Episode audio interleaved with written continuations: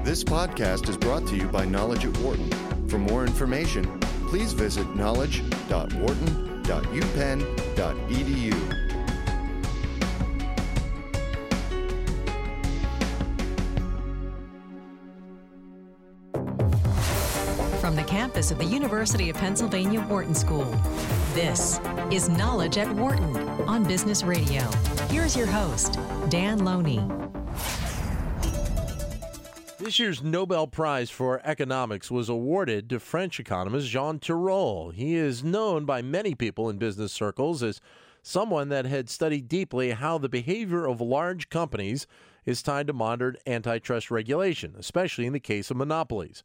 But he is also well known for other work as well. And one professor of economics knows that to be the case also where Mr. Tirole is receiving his award. Esther Gal-Or is the Glenn Stinson Chair in Competitiveness and Professor of Business Economics and Marketing at the Katz School of Business at the University of Pittsburgh, and she joins us from Pittsburgh today.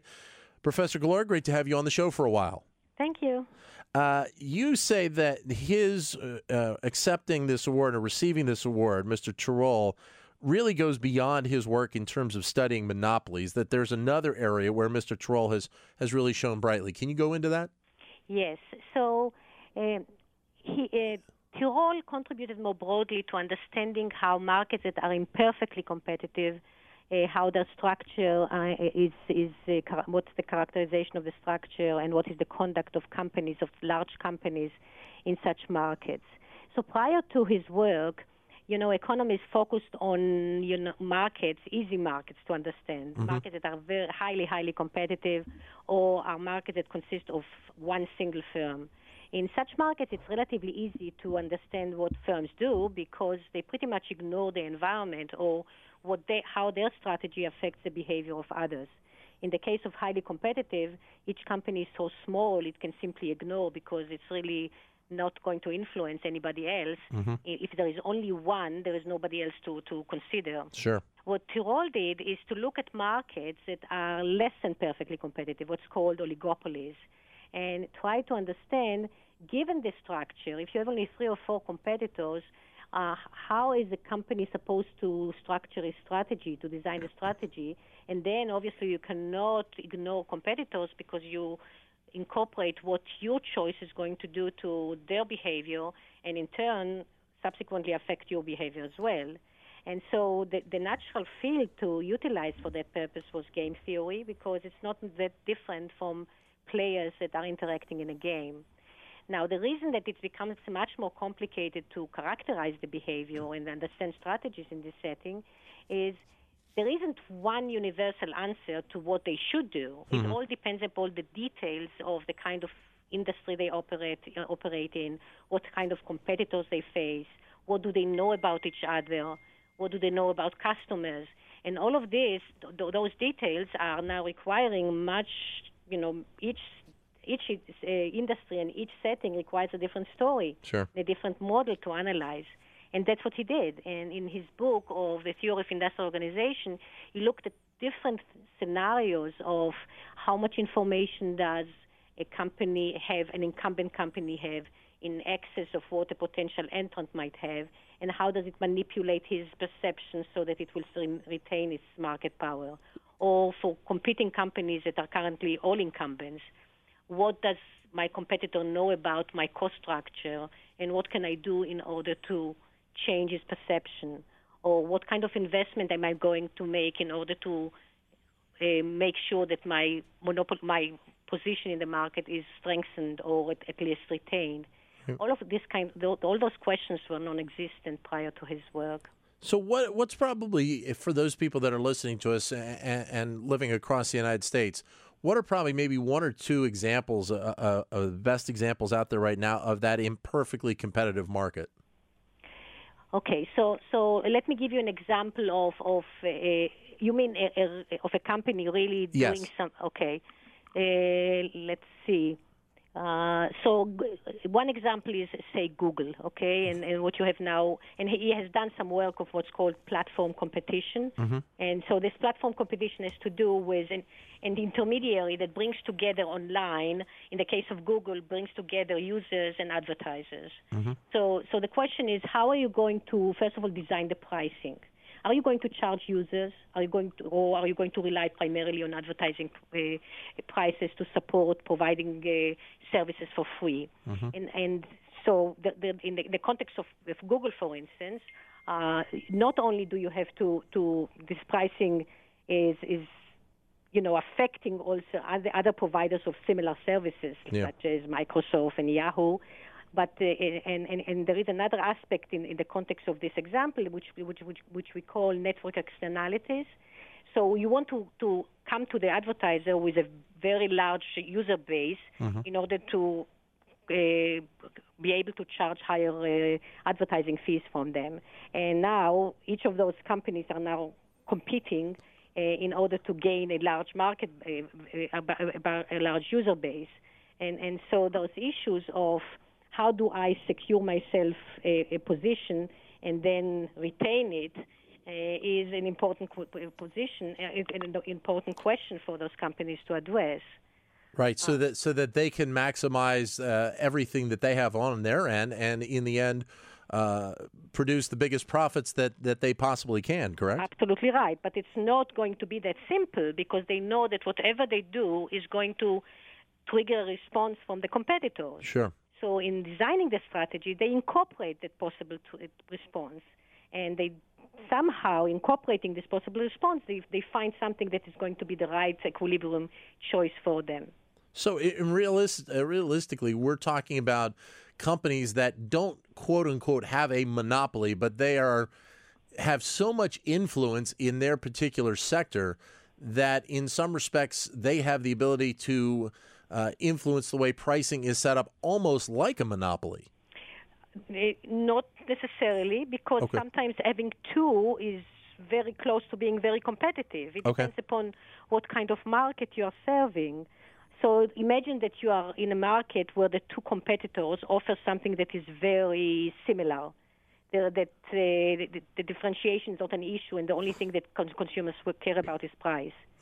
It will take two companies to get pricing that is very close to cost because if it, when each of them is trying to capture market share, you'll see that they'll start undercutting each other, and, and eventually they are, are they are going to be able to, you know, profits are not necessarily going to be high. Right. Because of that, what Tirole came up with is actually companies anticipating this kind of fierce price competition.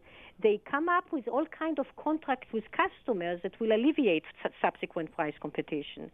So, for example, let's let's go think about the airline industry.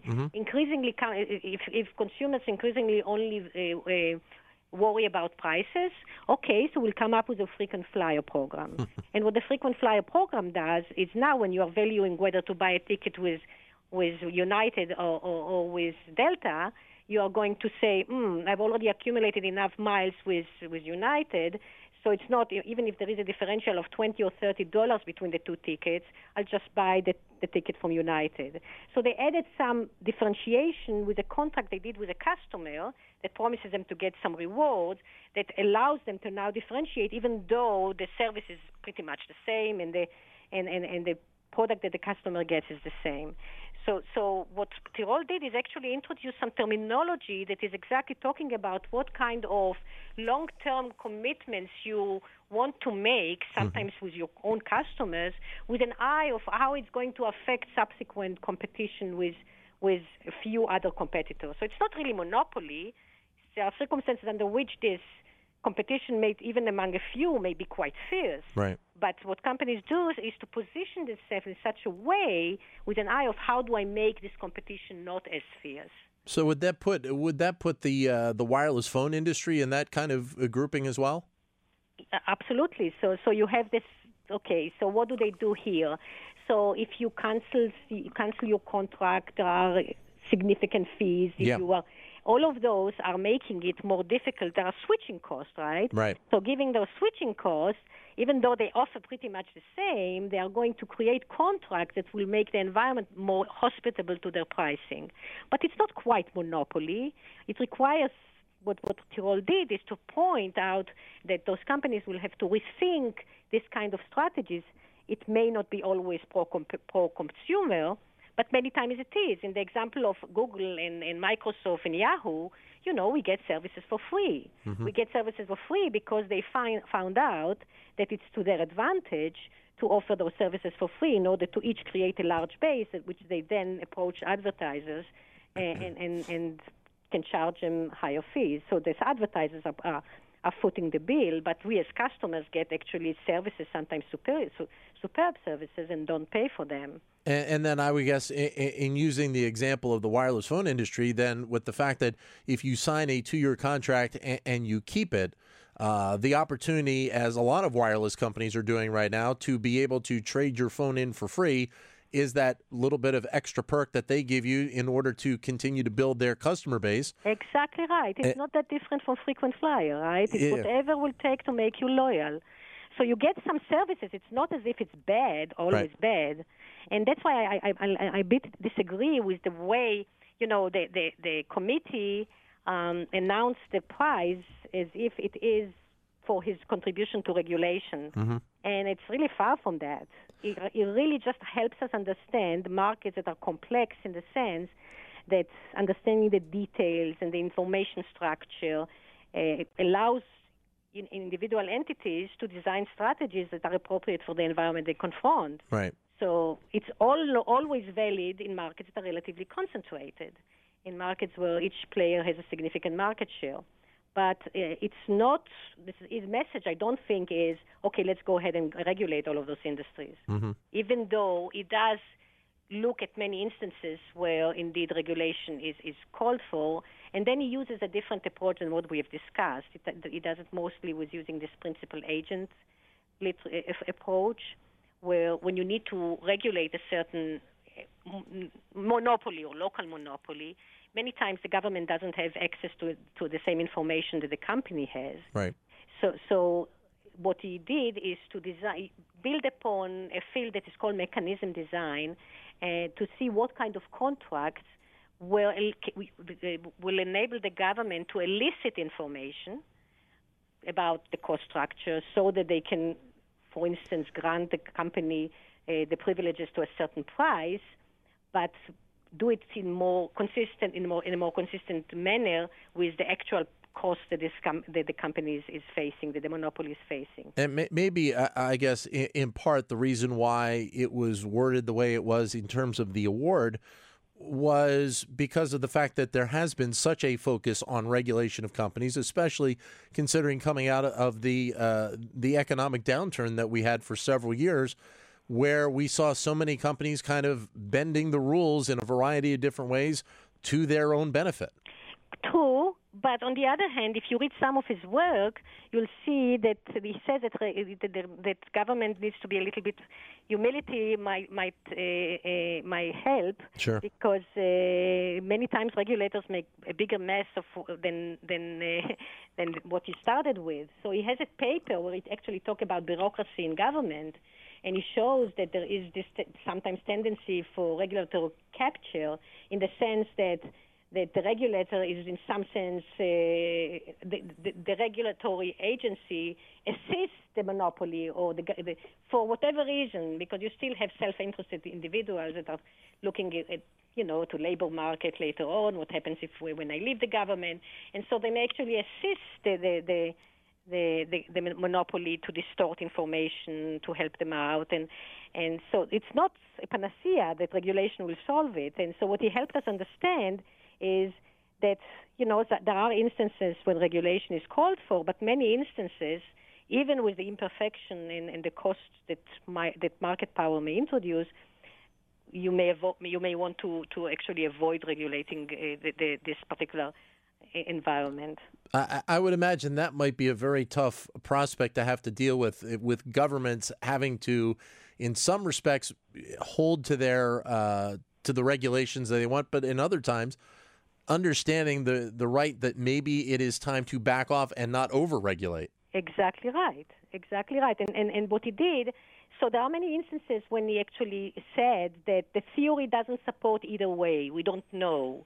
So if you don't know, I think that you should let the market uh, do it on its own. Mm-hmm. Uh, so so I, I, I wouldn't consider his work, even though many economists would disagree with me, as being mainly the contribute, contribution to regu- regulation of monopolies. Mm-hmm. Uh, I would also I, I would mostly characterize it as as understanding markets where you have a com- large companies with significant market power, and, and you, you have to then utilize tools that you have not done, you, you have not used in the past, and that's why his work is so rigorous and highly mathematical.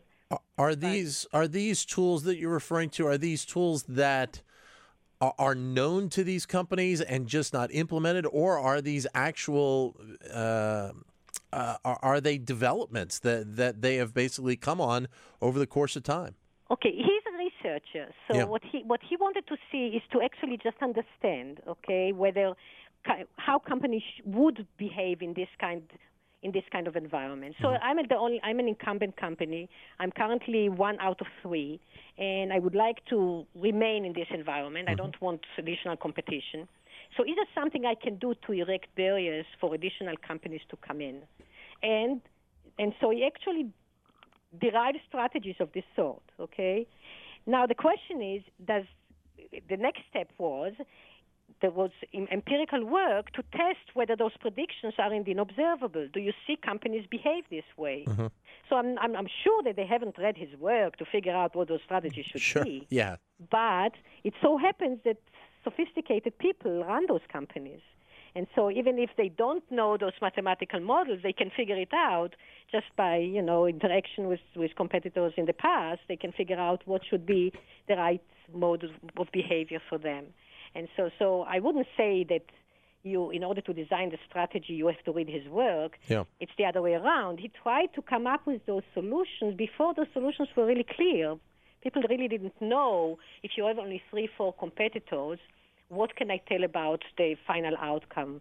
How how much you know? The concern is the antitrust authorities are concerned about what happens to prices and, and, and consumer welfare as a result of this highly concentrated market. Sure. So he demonstrated different circumstances under which the regulator doesn't have to be concerned at all, and other circumstances like he has to be concerned at a lot. And and, and the the topic that I think is now the reason why regulation I think is now the hot topic is we are li- we are living in an, in a in a world where you have those monopolies. I would call them I don't know creative monopolies, monopolies that are coming up with new, new ideas, very re- revol- revolutionizing processes, uh, revolutionizing, being, bringing products in that that are really changing the, the entire model. Thinking about Apple and, and Google, but what happens is that they g- acquire significant market power, and but if you wait 10, 20 years, they may be replaced by another monopoly. Yeah. But while they are a monopoly, they are attracting a lot of attention. And in Europe, in particular, Google is now attracting a lot of attention. And so, so I, I believe that the emphasis uh, on, on this part of his work is because of the circumstances that, you know, Europeans antitrust authorities tend to be more in, in favor of intervention than, than the U.S., I think. And so the emphasis on this part, I, I think, is due to that. And obviously, that has gotten a little bit of attention uh, lately because uh, of Google uh, Google's presence over in Europe as well. Yeah, exactly right. And and and they, indeed, they are going to go after. They are trying to go after uh, Google for the same reason. If you rec- remember the antitrust casing in Microsoft. Yep. So one important uh, contribution of his work relates to foreclosure, and then how vertical integration uh, uh, on the supply chain can foreclose competitors from the market. Prior to his work, you know, the Chicago School normally tends to to, to uh, uh, trust markets, and, and and their argument was that no customer would be willing to be. The, the idea is as follows. So, in the case of Microsoft, I don't know if you remember, but there was this issue of uh, their browser to replace at the time Netscape's browser. So so what they did is to integrate it in the operating system, and by doing so, because users could use their, their browser for free, Netscape browser was just foreclosed from the market. So they extended their monopoly position from from a, a operating system to offering browsing services. Now with Google, the, the issue is the search. So their monopoly position in, in, in, in their search technology is due to their better better quality many will agree with me that it's superior to be to, to that of the competitors. And so now the argument that they're using this monopoly to acquire, for instance, companies that offer uh, travel services uh, online, yep. uh, hotel information, and after they integrate and they become part of Google, suddenly you get this service uh, for free, putting a disadva- giving a disadvantage, placing a disadvantage uh, upon the competitors that offer those services online.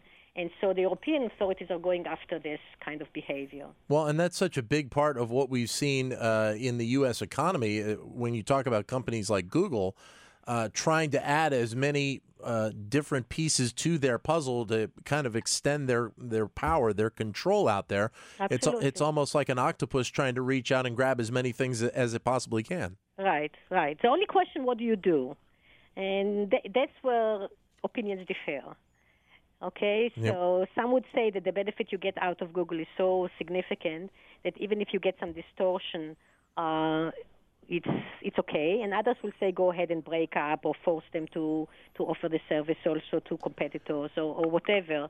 Uh, but uh, you know, the question is again, how successful is the regulation achieving what you want to achieve? Right, and, and we've also seen some companies that kind of get into that mode where they have many different tentacles out there, decide that they do want to break up at least one or two pieces of it and, and separated it off into individual companies. We've seen a That's couple true. of those. That's right. Spin-offs are now very, very uh, popular. Hewlett Packard Yep. announced about a week ago. Yep. True, and and because they recognize that there is benefits from specialization. With PayPal, with PayPal coming up as well. Exactly right. So, so what happens is there is, you know, if you focus on one activity, which you, is your bread and butter, and you're so good at it, you those efficiencies can be probably beneficial to everybody, including consumers. So it's true. So, I, I, you know, you know, if you ask me where I come on this, on what side I, do I fall, I am probably less interven- interventionist. I don't uh, believe that regulation can solve all of those issues. Right. It, it can in some situations, but not all the time. You just have to kind of pick and choose, correct? Exactly right. Exactly. And, and that's what his message as well. Yep. You know, there wasn't a one answer to all situations. He really was very picky about. If you look at his models, he starts out with a long list of what assumption he makes about the environment, including number of competitors, types of technology, information structure, regulate what the regulatory environment. Given that, he go, goes into describing behavior. And, the last piece in, each study of his is okay, what is the consequence in terms of welfare to the economy, to society? We're talking with uh, Professor Esther Gal-Or of the University of Pittsburgh, uh, professor of business economics and marketing at the Katz School of Business out at University of Pittsburgh, joining us to speak about Jean Tirole, who was named the Nobel Prize winner for economics uh, just recently, the last couple of days, uh, and the work that he has done. As uh, Professor Gal-Or has alluded to, obviously it has been announced about uh, his work in terms of uh, looking at monopolies, but there are also other aspects in terms of the imperfectly competitive market that he has also done a lot of work as well. Going forward with, with what Mr. Tirole has done, what what what is his next mountain to conquer, uh, where where his expertise is concerned? Wow. uh, I think that he's going to focus primarily now because there are so new many many markets that are uh, uh, emerging online, and he has started with this this investigation of platform competition Mm-hmm. and network externalities. So I assume that he's going to continue doing it. Now a hot topic is in order to offer those uh, services for free to consumers, you end up eroding the privacy, there are privacy concerns that are coming up. So, so you know, in order to provide better uh, uh, targeting of the right consumer to an advertiser, you end up following, the, you're tracking the behavior of consumers. So, Yeah. a big question is how much, how much of this tracking is beneficial and how much is harmful. And I'm sure that he's going to look at these aspects that are new to the new environment we live in. Right. Uh, so I can see him working a lot on on issues related to uh, continuing working on platform competition and online markets. Professor Gal-Or, thank you very much for coming on the show today. You're welcome. Thank you for inviting me.